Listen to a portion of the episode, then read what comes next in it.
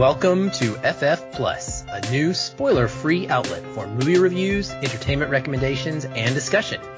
Here you will find a little bit of everything, from what's been entertaining us to trailer reactions, industry hot topic conversation, and even film award predictions. We hope you'll enjoy this addition to the Feelin' Film lineup and join us each week. Now, on to the show. Hello, listeners. I'm Aaron, and here with me, as usual, is my good buddy Patch. Hey everyone! And as you heard in the intro, you're listening to our brand new show, FF Plus. Now, you may have heard this before, and as a few of our listeners in the Facebook group pointed out, yes, we did have a brief period where FF Plus existed previously. However, that was a little bit of a different kind of show format, and it was on a different feed as well. This one is going to be a weekly episode, or mostly weekly episode. We may take a few off here and there, but mostly weekly episode that drops, uh, and we cover just kind of whatever's going on that week that's in our heads. Um, bit of this, a little bit of that. Should be a lot of fun. So Patrick, what's going on right now? What what just dropped, kind of unexpectedly within the last week, was this new Black Mirror movie. I don't know about you, but I remember seeing online that this Black Mirror Bandersnatch movie was going to come out. It, had been announced. And like two days later, it was out. I mean, it was like, it was almost like the Cloverfield paradox thing Right, all over again, right? Which should have set off a red flag in hindsight. That, that- Absolutely, yeah. anytime Netflix decides we're going to tell you about something and like put it on Netflix 24 hours after we tell you about it, uh oh. But uh, yeah, so Bandersnatch drops. I was not that hyped for it. Heard, okay, cool, it's going to be this choose your own adventure story. Everybody's talking about it. And I got excited about that. Like, that's a cool concept. I had only seen like three, maybe four Black Mirror episodes to this point before I watched the movie. So that's where I was coming to from it. And yeah, I mean, I went into it thinking, okay, this could be fun. This could be really, really cool. I like Black Mirror's concepts of exploring, you know, sci-fi and just near future ideas with ethical questions. humiliation, more humiliation, a little bit more humiliation, with an occasional hopeful episode, and then some more humiliation. I mean, let's just call it what it is. Come on. That is a very good analysis. Now that I've gone back and I've been watching the show for the last week, I've been trying to fill in all the episodes. And I think I've got like three left now. You're absolutely right. There's like maybe two hopeful endings that I can count that I've come across. And, uh, you know, Bandersnatch, for my money and the endings that I mostly got out of this were not exactly in line with those two. They were more in line with the majority. So anyway, Yeah. wh- what did you think about this? Were you excited about it when you heard about it? Yeah, I I came late to the party when uh, when it came to Black Mirror. I started watching it, I guess, when the fourth season started. Uh, the USS uh, Callister. I kept seeing like, oh my gosh, it's Star Trek and it's Jesse Plemons and what is this? And so I started watching these things out of order. I intentionally avoided and have still avoided the very first episode because there are some images you just cannot get out of your head and don't want to have in your head. So I leave it at that. Um, anytime, yeah, you, if you've watched Black Mirror, you know what I'm talking about. But every other episode I've seen, and for the most part, I've enjoyed. It honestly, from my personal taste, takes. I can't binge the stuff. I have to. I have to take it in chunks, which I think is probably the best for any kind of viewing experience of something like this because it can be so heavy. It can be very just uh in your face and blame filled and I joke when I say humiliating, but it really is. I mean, a number of the resolutions don't feel like there's a lot of hope. And what should you expect from a series title called Black Mirror? I mean, it, admits this idea that you will see the worst part of yourself when you look at your reflection. I have no problem with that. I think it's creative storytelling. I think it's actually some of the best anthology storytelling that I've seen in a while. Um, and so when Bandersnatch dropped, I was excited as well. I'd heard about this choose your own adventure type thing. I'd heard more about the fact that you may get 45 minutes of a story, you may get 90, but there's actually close to five and a half hours of actual footage. And so I started checking it out. And my initial takeaway was, I really don't like this.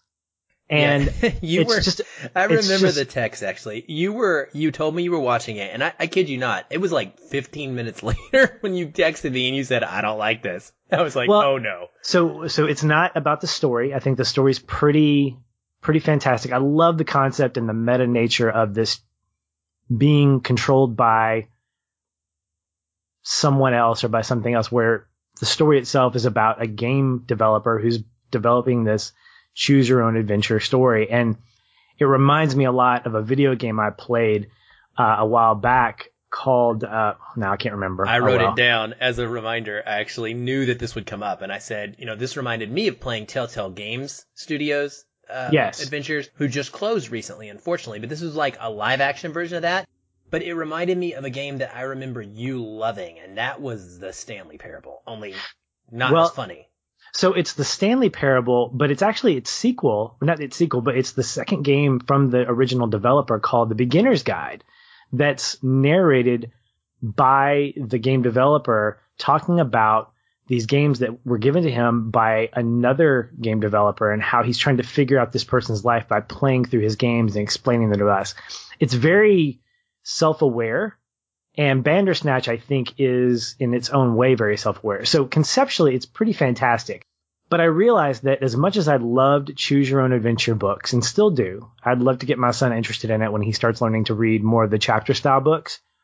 Having to sit and make a decision and have it play out in such a slow burn, like we're used to seeing with Black Mirror, it doesn't make it fun for me. It feels like work. Feels like, okay, I'd rather you just make the choice for me because I'm more interested, not necessarily in the choice that I made, but of just the resolution of what the character is choosing to make. Now, as the story progresses, there are certain choices that get made, at least in the endings and the in the path that I went down, that made it more interesting. But at some point, it got very repetitious. It got very just almost predictable. And when you combine that with the overall consistent tone that this episode, movie, whatever we're going to call it, has with other Black Mirror episodes, I really felt depressed after watching it. And so you combine this effort that you have to make by selecting something, which again, conceptually is fantastic, but you combine that with the weighty nature of a story like this. And for my money, it just didn't hit on all cylinders. Uh, I would give it a three out of five as one of the gamers says during the story regarding a particular game in the story. He's grading this game over and over and over. Yeah. He's getting different scores. And I actually thought that was pretty witty and clever, the way that the game, the reviewer would give this a different score based on your ending and what was taking place within the story. Absolutely. Yeah, I was I was really high on this idea going into it because, like I said, the Telltale games are a series that I've played a large amount of their different stories. Games like Until Dawn and Life is Strange, all these that give you this illusion of free will and choice that you are. It makes you think that you are directing the stories that you're consuming. It's interesting though because when you look at it, especially when you're going at it from this Black Mirror angle, where you're very aware of it, you're ultimately still playing something that is programmed. So you know that you're not actually in charge or control of this, and then it's an illusion. But yet we want to continually seek a better and better version of the illusion, it seems like. It really reminded me a lot of the whole red pill versus blue pill concept where, you know, do you want to deal with reality or do you want to just live in the world where you're more and more faked out because it, it, you enjoy it better? And, you know, I've been open saying that I'm much a blue pill guy. Like I, I would like to live in the fake world personally. So I think that's why I'm drawn to this, um, this kind of storytelling. And I think it's also very different watching this maybe for someone that has deep seated faith, um, and, and various religious beliefs because depending on how you feel about free will, um, and where that comes from, uh, it, this story takes on a completely different angle, right? A completely different perspective from it. So I don't know. I, I was at about a 3.5 when I first watched it and I have done nothing but think less and less of it since then as I reflected on it. What really bothered me the most out of Bandersnatch was I, I enjoyed the beginning. I enjoyed the idea of the story and this guy making his choose your own adventure game. Where it began to lose me, Patrick, is that many of the outcomes and these different paths, the choices became so tiny and inconsequential that I just got annoyed that the game was stopping me. Right. Or the Yeah. movie. I see I'm calling it a game, right? Because if anybody's that's played this kind of game in the last decade, this this was not shockingly new. Right. And so I was like, I'm going to give you an example. And, and this is one brief spoiler I'm going to talk about because I don't think it matters that much. Because frankly, it doesn't matter what you choose. but basically, there's a character that is offering you drugs. You choose to not take the drugs and you end up taking the drugs anyway. you choose to take the drugs, you take the drugs. Like, there's literally no difference. It's just a different scene that plays for about two seconds in between, depending on which choice you picked. Those are the kind of things that drive me crazy in these games because it is an, oh, it's a, it's a pause in my, my storytelling, a pause in my gameplay, and I feel there's no value in it. Yeah. There's no Um, meaning. There's no meaning behind that. And, and so it just, it, it kind of rubbed me the wrong way. Uh, Yeah. and it, I just got, it got, for me, it got too self-aware at the end where to the point where Netflix is, is clearly almost using it like as a meta way of advertising their own products, which is weird because I'm already paying and watching it on your service. You don't need to advertise to me. Um, and I just, it, had- it once it got that meta, it was like taking me out of the, I wanted more of an actual story being told. I wanted to Mhm. see a character go through an actual progression and, and an arc versus a completely self-aware kind of meta experience. So I, I don't know. I, it just, it didn't work great for me. Yeah, I, I think the length of it and the amount of choices that you could make bothered me, and that's that's a personal thing. I mean, there there are folks out there that absolutely love the fact that the exploration of Bandersnatch is in and of itself enjoyable because you're trying to go down these little paths and you're like, okay, well, what if I do choose this small thing? Is it going to have massive repercussions? Whereas I'm kind of like the guy who owned the Game Genie for the Nintendo that was like, I don't really care that I have to go through all these different hoops to get to level 10. I just want to get to level 10 so I can see the big boss. Again, that's my personality. I wasn't a, I wasn't really trying to be spoiled. I just, I, I don't like not having all the answers when it comes to something like this. You know, I feel like if I haven't uncovered everything, then it's incomplete for me. If I know that there's 10 things in this mystery box and I've only grabbed eight of them and there's two more that I, I can't get because I have to do five or six other new things, it frustrates me. And so I'd rather just say, well, show me all the 10 things, but show me in a way that's incredibly satisfying. So I, I know that's a bit of like unfairness to the, to the story and to the movie and to the concept. But at the same time, I, it made me realize that in television form, I don't think I want this. Yeah. I, don't think I do either. Um, it's not something I'm eager to, to have more of. I will say one quick good thing before we wrap this up, and that is I did find it really interesting how over the course of making the decisions, our brains can easily come to the conclusion that this is a game. So we recognize fully that it is a project and control study, quotes, and our decisions because of that become less realistic and more fantastical. Because for me, I wanted to see the extreme reaches of what could happen versus Right. What I predicted the safe path would be. So it no longer really became whether I wanted Frosties or Sugar Pops or Sugar Puffs, whatever it is. It became me trying to do a quick analysis in my head of where each path might go, and I chose my answers that way Right. which is weird and and kind of like not really conducive to good storytelling. So but it's conducive to the concept of Black Mirror in the fact true. that Black Mirror explores what would it be like if we became the worst version of ourselves in some ways. That's not obviously the overarching idea behind Black Mirror, but it's a it's a big theme. And our choices going more sadistic or more violent or more abstract because we want to see what happens speaks to I think what Black Mirror as a series is trying to say about humanity.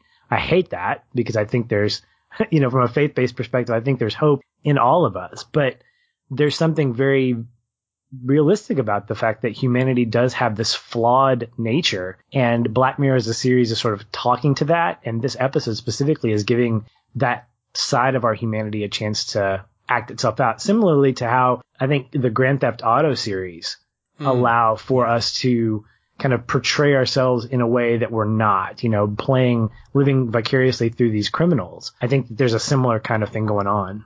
ah, that's a great uh, comparison, actually. I'm going to wrap us up here. I just want to real quickly read a, a quick blurb from uh, Brian Tallarico. He's the senior critic at RogerEbert.com. And this is from his review, and it totally synopsizes exactly how I feel about it. And having listened to what you just said, I think it pretty much fits for you too. He says this. He says, So why do I now feel kind of hollow at the end of Bandersnatch?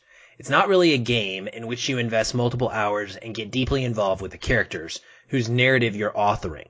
And it's not quite a movie either. Several of the thematic ideas are underdeveloped no matter how you branch the story, and it ends abruptly. I was waiting for a result of a choice that really shocked me or felt like something that would tie the entire experience together into something that transcended the gimmick. It just doesn't quite happen. There are ideas in Bandersnatch about control and creativity that are worth exploring, but they feel like they were often sidelined to maintain the interactivity. I couldn't have said it better than that. Like that is exactly how I felt. So, um, yeah, check out Brian's full review on RogerEbert.com.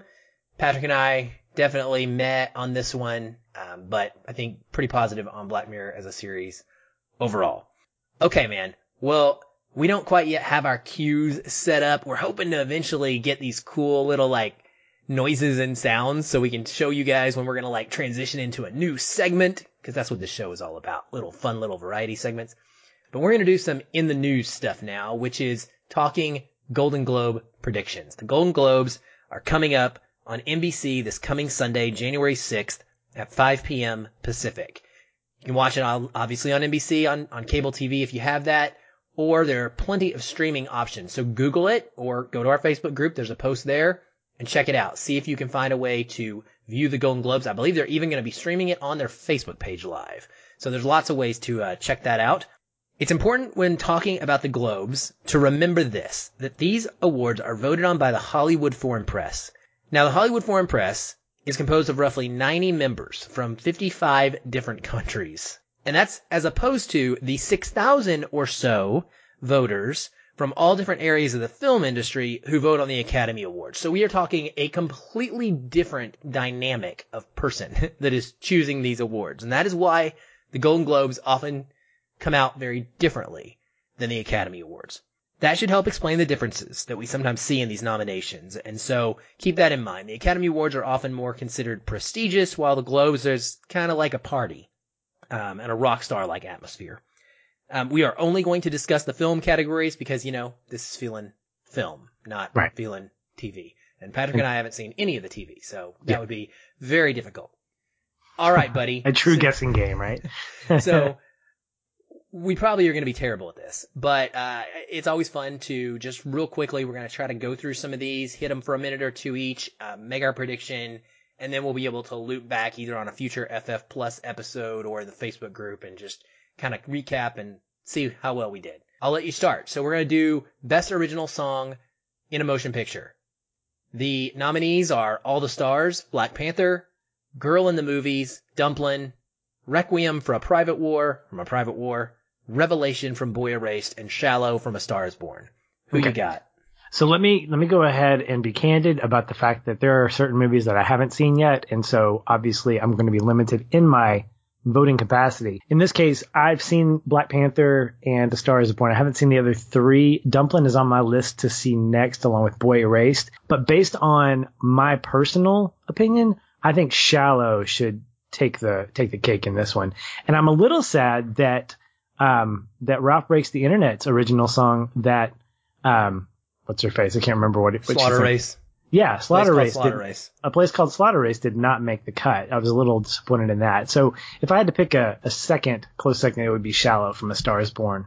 Yeah, I think Shallow is definitely the pick here, and it will not be the last time that I pick something from A Star is Born in these awards predictions. Um, I think it's pretty much a hands down winner, to be honest. Yeah. Next up, we have Best Original Score for a Motion Picture, and the nominees are Marco Beltrami from A Quiet Place, Alexander Desplat, Isle of Dogs, Ludwig Göransson, Black Panther, Justin Hurwitz, First Man, and Marc Shaiman from Mary Poppins Returns. Yeah, so I am very familiar with both Marc Shaiman and Justin Hurwitz.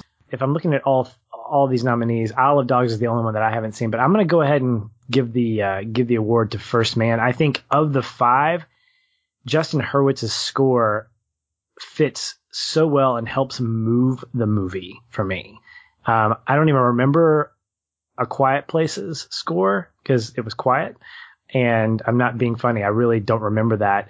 And then Mary Poppins Returns. I think Marc Shaiman's score got kind of overshadowed by a lot of the up, updated music, uh, the lyrical music.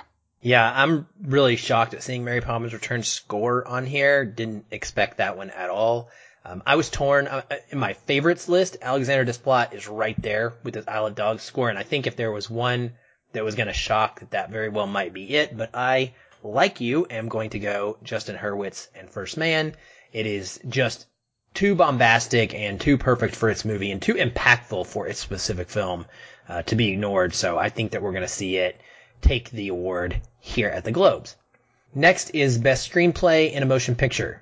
The nominees are Alfonso Cuarón with Roma, Deborah Davis and Tony McNamara for The Favorite, Barry Jenkins for If Beale Street Could Talk, Adam McKay for Vice, and Peter Farrelly, Nick Vallelonga, and Brian Currie for Green Book.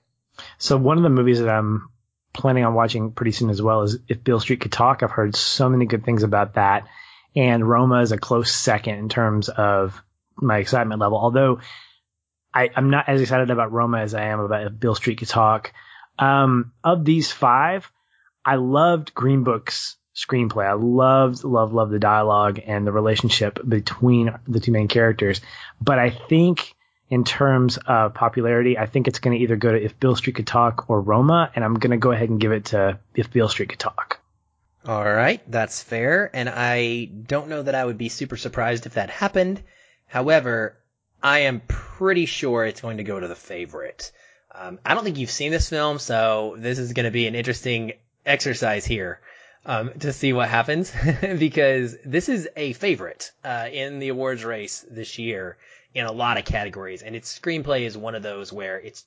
I think that if it's going to win some awards that are quote unquote below the line and not the biggest of the prizes, this is one where it, it could see getting. I could see it getting nominated. Um, yeah, or that's the one with. I could see it getting awarded. That's the one with Emma Stone, right? It is, yes. Yeah. It's a very scathing screenplay. It's Yorgos Lanthimos' most accessible, which is why it's getting all of this praise. Not a fan, but many, many, many people are. So that's my pick. Next, we have Best Director for a Motion Picture. We have Bradley Cooper in A Star is Born, Alfonso Cuarón for Roma, Peter Farrelly for Green Book, Spike Lee for Black Klansman, and Adam McKay for Vice man, these film this is stacked. I think any one of these guys would be worthy of best director and I'm going to go ahead and give it to Bradley Cooper. I think he has done an outstanding job with this film. It's done so much in terms of its emotional appeal, its widespread appeal, and seeing him in the director's chair for, I believe, the first time and to do such a fantastic job you know, it's kind of like giving a freshman the Heisman Trophy. Do you really want to do that? I think, yeah, you absolutely do. But if any of these other guys get the award, it would not surprise me. It wouldn't surprise me either. I think that the surprise pick that I'd be, I don't know, man. I just don't know. I, I couldn't, I could see this going any number of ways. I'll be honest right now and say, put my chips on the table. I, am going all in on A Star is Born in the Globes because I don't think the Oscars are going to do that. Um, there's just too much critical response for some of these other films like The Favorite and Roma mm-hmm. right now. So I think the Globes is where A Star is Born is going to make its money and, and be the champ. And so I'm going Bradley Cooper in A Star is Born as well. Uh, I think it's an incredible directorial feat, freshman or not. I mean, this is a Johnny football freshman season that we're talking about, not, you know, some LSU quarterback. Uh, Whoa! Oh, sorry. Shots fired. Shots fired. but um, I, I, also wouldn't be shocked at all if Alfonso Cuarón was chosen. I think he is probably the best of the five, in all honesty, or the most deserving in a lot of ways. But I also just don't. I don't know. I just don't see Roma blowing up the Golden Globes. It doesn't feel like it's that kind of film. So, yeah. guess we'll find out. Next is Best Motion Picture Foreign Language. The nominees are Capernaum, Girl, Never Look Away, Roma, and Shoplifters. Okay. So I'm just going to go ahead and pick Shoplifters since more people have been talking about that. Oh, no, I'm sorry. Roma, not Shoplifters. Of the two, those are the those are the two that I know of the most foreign films are obviously a shot in the dark for for me because I don't watch very many of them. But I'd probably give it to Roma since it's gotten a lot, a lot of of buzz around it. If it doesn't go to Roma, I'll be completely, utterly shocked. Um, so I'm going Roma as well, although I will put a nod in and say my favorite foreign film of the year is absolutely Shoplifters. And if you have a chance to get to see that, listeners, please find a way to do so. It's an incredible film. I'm going to plug the In Session Film podcast, who did a great episode on that one. Uh, so if you get a chance to see it, make sure you check out that episode. Um, but I love, love, love Shoplifters. Super powerful, amazing story about what family is, um, what it isn't, what doesn't matter, things like that, um, with great performances. Girl, I don't think has a chance. It's got a lot of controversy around it regarding uh, transgender actors and the people that play characters in that film. Uh, Capernaum, I've actually heard really great things about, but haven't got a chance to watch it myself, and I don't think anybody else has seen it. So yeah, I think Roma's pretty much a lock here. The next category we have Best Motion Picture Animated. Yeah. Oh. now, so this is basically like pick your favorite at this point. This one's tough. So we have Incredibles 2, Isle of Doggos, Mirai, Ralph Breaks the Internet, and Spider-Man Into the Spider-Verse. Well, I'm going to go ahead and just there's no spoilers here for me. It's Spider-Verse for for all my money. I would love to see it take an award. To me, I feel like Spider-Verse is the Lego Batman of this year's award season in terms of I know Lego Batman didn't get any nominations, um, but Spider Verse feels like a movie that is truly symbolizing the success of what animated features are. And that's from a guy who had just seen Ralph Breaks the Internet and absolutely loved it. So it's a it's a close race for me, but I think it goes to Spider Man. I don't know. I, I, I, don't know. I really don't know. This is the Globes. I think that Spider-Man is probably going to end up being the Oscar favorite and take it for the very reasons that you just mentioned. But this is the Globes, man, and these are yeah. so hard to predict. I actually, because of the voting bodies, I'm going to lean on the Pixar film here, and I'm going to go okay. Incredibles too with my prediction. Um, I actually have Incredibles 2, Isle of Dogs, Ralph Breaks the Internet, and Spider-Man ranked so close together in my end of the year rankings. I, I will be fine with any of the four. Like I will be, I will literally be happy and I will be thrilled for those films and those filmmakers because they're all that good, which is awesome. Uh, problem to have. And it's kind of weird because the one actual anime film, which is usually where I end up trying to hang my hat, Mirai, uh, by the director Hayasada that we just talked about on our last episode, one of your favorites, um, his film Wolf Children that you really enjoyed. I, I didn't like it at all. Like it was kind of like, ugh, for me. So uh, it's just a weird timing thing with animated this year. But, um, yeah. yeah. Incredibles for me, Spider-Man for you. Okay. Next up, best actor in a supporting role in any motion picture. In Mahershala. any motion picture. What are these, these, these Well, you know I have to clarify because we, we're going to get into this whole music or comedy and drama ah. differential. Yeah, it's coming. So best actor in a supporting role in any motion picture. We have Mahershala Ali in Green Book, Timothée Chalamet in Beautiful Boy, Adam Driver in Black Klansman, Richard E. Grant in Can You Ever Forgive Me, and Sam Rockwell in Vice. Without having seen Vice, I would love to give it to Sam Rockwell because he's just fantastic. And but I've seen I've seen well, I've actually only seen one of these, my Green Book. But I've heard so much good stuff about about Timothée Chalamet in Beautiful Boy and the the heaviness of that role. And so I'm going to go ahead and say that he's going to get that one. Wow, bold choice. I actually have not heard anything other than seeing him nominated for the Golden Globes. I mean, I've seen it and I and he's good. He's good. He is good. But I not my favorite in here. I, I'm actually to pick with my head on this category. I loved Adam Driver's performance, but like honest to goodness, my favorite out of these by far is Mahershala Ali. Um, that's who my heart is with in this group.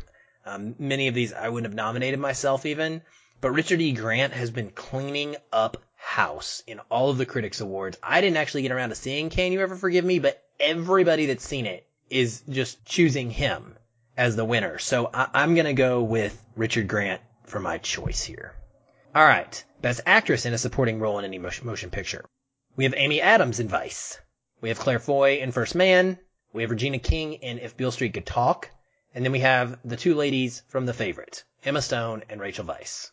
Yeah, I'm gonna even though I think the favorite is the favorite, I'm gonna go with Claire Foy. I think she was absolutely phenomenal as Neil Armstrong's wife, and she was actually a surprise for me in that, you know, being that this is a biopic about him, her performance stood out as equal to Ryan Gosling's as Neil Armstrong. So it didn't to me the first time around. And when I rewatched the film recently at home on a screener to kind of see where it fell in my top 10 of the year, top 15 or whatever, her performance stood out way more than it did in the theater viewing. And I think that's because for me, the theater viewing was so steeped in that immersiveness of the audio and the visual aspects of that film that the drama got to shine when I watched it at home. And dude, she's phenomenal. And it wouldn't surprise me at all if she won this and I'd be perfectly happy for her. However, I do think that Regina King was probably the best supporting actress uh, performance of the year, and she's also been, like Richard E. Grant, pretty much sweeping the critical awards so far. So I'm going with Regina King for If Beale Street Could Talk. And I think once you see it, you might actually retroactively tell me you would have switched your pick, but we'll find Again, out. yeah, I fully admit that that Yeah. a lack of a lack of viewing is definitely influencing my choices. That's okay. That's okay. It happens. You've seen more than you normally do. So This is true. we This are is true. slowly year by year making progress, Patrick. Okay, here we go. Best actor in a motion picture, dash, musical or comedy. Which not all of these are, but I digress. That's a whole other topical conversation that will take us an entire 30 minutes to get into. The nominees we have are Christian Bale in Vice, Lin-Manuel Miranda in Mary Poppins Returns, Viggo Mortensen Green Book, Robert Redford, The Old Man and the Gun, and John C. Reilly, Stan and Ollie. Okay, so this is just weird because of that actual title. Best actor, musical or comedy. So if you're if you're going to be specific, then Lin Manuel Lin Manuel Miranda is going to be the front runner, musical, right? Or Christian Bale, comedy with with his performance as Dick Cheney. I think my bold choice is that the Golden Globes are going to give Robert Redford a Golden Globe in his last hurrah film on screen. That's just you heard it here, folks. Bold It's gonna- prediction. I can't yeah, wait to find out if that comes true. Did you did you watch this movie? No, but I want to. So I think you're gonna really like it. First of all, I'm a big, humongous fan of everything David Lowery has done, and this is no different. This is a just our our buddy Jeremy, who's one of our contributors, put it like this in his review, and I kind of stole it for mine. He said, "Charming." Like his one word takeaway is charming, and that is exactly how I felt when I was watching this film as well. I do think you're gonna love it. His performance is great. I love seeing him here. I'm a little shocked though amongst these nominees. John C. Reilly for Stan and Ollie. I didn't even know this movie existed until recently. Like I literally just today got an invite for a press screening of this film in a couple weeks from now. Like it's not even out yet. Like for press, hardly. So I, I don't know. I don't know what to think about that nomination. Um, Viggo is amazing. So Green Book, you know, his performance could easily win this. I think it's between him and Bale. I am definitely going Christian Bale. I think that he's going to run away with it based on this list of nominees. And frankly, listeners, I'm sorry, but Lin-Manuel Miranda may be the only musical performance in this group, but there is nothing best actor about his performance, in my opinion. I agree. I agree. I I love, love Lin-Manuel Miranda as a performer, as an artist, as a songwriter, as, as just a unique person in the industry. But in this specific performance, I do not believe he's justified in this category, uh, as nominations. But Christian Bale for me, Patrick went with Robert Redford. I can't wait to see if that holds up. All right. Best actress in a motion picture dash musical or comedy. Emily Blunt in Mary Poppins Returns. Olivia Colman, the favorite. Our girl Elsie Fisher in eighth grade. That's a cool nomination to see. yeah. Charlize Theron in Tully. And Constance Wu in Crazy Rich Asians, who Jeremy, Jeremy is very smitten with her right now. So I- I'm sure I'm- he would have hope for that victory. Well, and I would second that if not for Elsie Fisher being on this list for me. I think in the same way that the, the Golden Globes are going to give the old man one last award. They're going to award this one to a young upstart actress named Elsie Fisher. I think she's going to take the Golden Globe for eighth grade. I think you're absolutely crazy. Um, I think it's, in, I think it's amazing that she even got nominated. I would, I'm going to jump up and down and scream if she does win this award in happiness because I think that would be my favorite choice from this category for sure. Uh, but I'm going to pick Olivia Colman in the favorite who is uh, really the Oscar favorite probably right now as well in a stacked field for best actress across the board, um, across all genres of film. So yeah, I'm going to go with her. Next is best motion picture dash musical or comedy. The nominees are Crazy Rich Asians, The Favorite, Green Book, Mary Poppins Returns, and Vice. I would love to pick Crazy Rich Asians. This was probably one of my favorite comedies of 2018. I finished my viewing smiling just ear to ear, going, that was wonderful. And it probably won't get it, but for my money, Crazy Rich Asians among those is probably the closest to a, a true on comedy. Um, yeah, I mean, I think you're right. I don't think that it has any chance of winning this award. Probably though. not. Uh, I'm gonna go with the favorite. Again, the favorite is a comedy as well. Um, but in a completely different, you know, way. I, I think the favorite is just the favorite. It, that, gosh, that pun is just simply never gonna get old. I'm picking with my head though. My heart is with Green Book in this category. Um, very, very much so. In fact, I, you know, Viggo, Mahershala, and the film itself, I would love to see them run the gamut here and win some awards, but I, the buzz has just been nothing but negative, it feels like, ever since this movie started off with a bang at Toronto International Film Festival. It got a standing ovation when it first got shown and people loved it. And then in came the social justice complaints. And of course, we did a whole episode about that, so you can go back and listen to that, what Patrick and I thought, but we Well, both love the film and Honestly, Aaron, it's because they took out the musical number when it released nationwide. And so that's probably what gave it a lot of its negative criticism. We're like, where's the musical number for this musical or comedy? nice. All right, we got three more, and these are the drama categories. We've got Best Actor in a Motion Picture dash Drama. Bradley Cooper for A Star Is Born, Willem Dafoe at Eternity's Gate as not Leonardo da Vinci as um Leonardo is it da Vinci? Who cut his ear off? That would be Van Gogh. Okay, as Van Gogh, Lucas Hedges in Boy Erased, Rami Malek, Bohemian Rhapsody, and John David Washington, son of Denzel, in Black Klansman. Okay.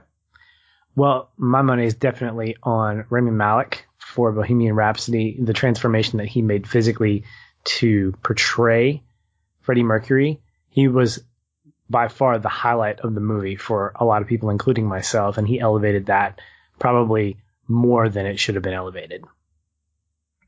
I completely agree. Best part of that film by far for me. I, I think this is a two man race. This is between Rami Malek and Bradley Cooper. I will not be shocked if it goes either way. My personal choice is Bradley Cooper. That's who I want to win it. I still, folks, I'm still dying to get that Jackson Maine t-shirt. So if anybody out there wants to get me a late Christmas gift, just go to a Stars Born website. It's there. It's amazing. Medium, size medium, this keto physique. And that Jackson Maine awesome t-shirt is incredible. I love it. And I love it because I love Bradley Cooper's performance. That being said, I'm going with Rami Malek as well. It is so, so difficult to play in a biopic and be transformed to where we don't see the actual person anymore. Now, I admit I don't have that background with Queen that you and many others do, but for me, he was every bit. I can't think of his name. Rami Malek, No, Freddie Mercury. that guy. He was every bit Freddie Mercury. Uh, and, and I loved it. And I, th- I think that he's the choice here. I think he's who's the voters are going to go for. Yeah. Next we have Best Actress in a Motion Picture Dash Drama. I'm never going to get tired of saying it that way. Glenn Close for The Wife. Lady Gaga in A Star is Born. Nicole Kidman in Destroyer. Melissa McCarthy, Can You Ever Forgive Me? And Rosamund Pike in A Private War. Yeah, this is a shot in the dark. A Star is Born is the only of those five that I've seen. And so by default, I'm going to go ahead and give it to Lady Gaga. I agree. Uh, I think this is going to be where A Star is Born starts racking them up here, and I, I think she's going to be the winner.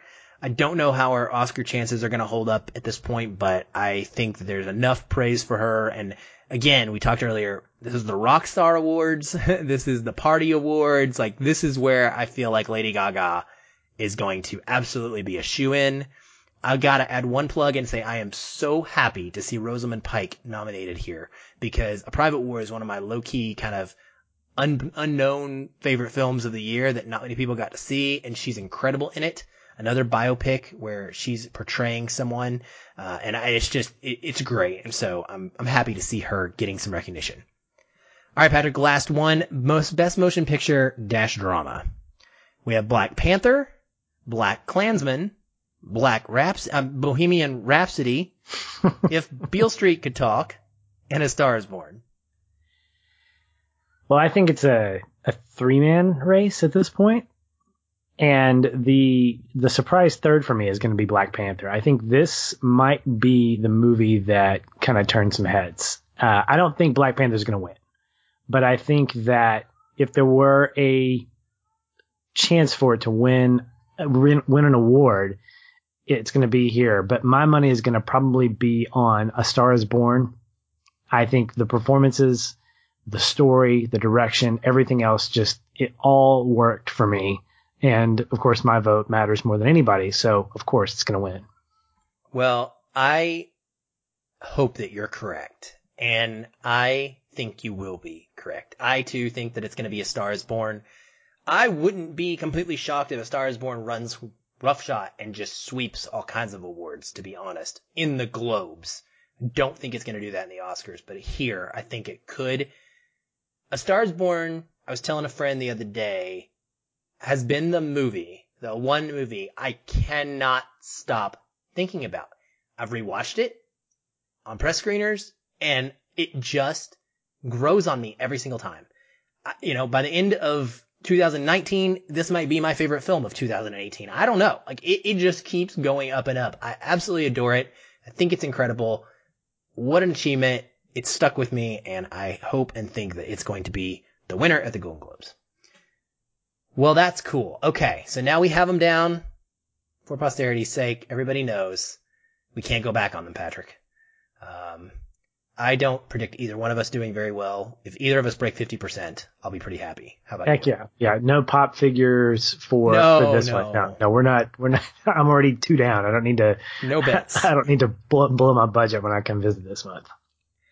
All right, man. Well, this has been fun. Have you got anything you want to wrap up with before we kick this off? Hey, I just want to say if you guys are loving this, if this is a good first step for us, uh, leave us a review. Let us know what you think. Give us some feedback. We'd love to hear your thoughts. And, uh, and we're glad to be doing this, having an opportunity to, to talk through some of this stuff. Yeah, we are. Um, we don't really know on a week to week basis what we're going to do either, so we can't really tell you, hey, next week on FF Plus, we're going to cover this or that because we haven't decided yet. Something might come up on a Tuesday or a Wednesday before we record on a Thursday and we throw that into the, the mix. But we are going to do, as we mentioned, we're going to do some trailer reactions. So Patrick and I are going to be watching first trailers only. I wanted to clarify that. We are not going to watch second, third, and fourth trailers because those tend to give away a lot. But the initial teaser trailers are usually the safest. So we may do some reacting to some of those, um, some quick pick recommendations, things like that. I know at some point we're going to be doing uh, uh, some conversation about the upcoming DC animated double feature that Fathom is running. Death Yeah. of Superman and the Reign of the Supermen. We're excited about that. Um, but yeah, if there's anything you guys want to hear us talk about on FF Plus, let us know in those reviews or come to the Facebook discussion group, seek us out on Twitter, wherever, and hit us up and tell us what you want, and we'll see if we can get that in. Absolutely. Hey everyone, thanks again for listening. If you enjoyed the show, we'd love to hear from you. You can leave us a review on iTunes or wherever you're listening. These help increase visibility for the show and grow our community of listeners like you. We also invite you to connect with us further by joining our ever growing Facebook discussion group. A link to that is in the show notes, or you can just search on Facebook and find us that way. If you'd like to continue the conversation with me, you can follow the show on Twitter at FeelinFilm or connect with me in the Facebook group. I'm very active in both places and I'd love to chat.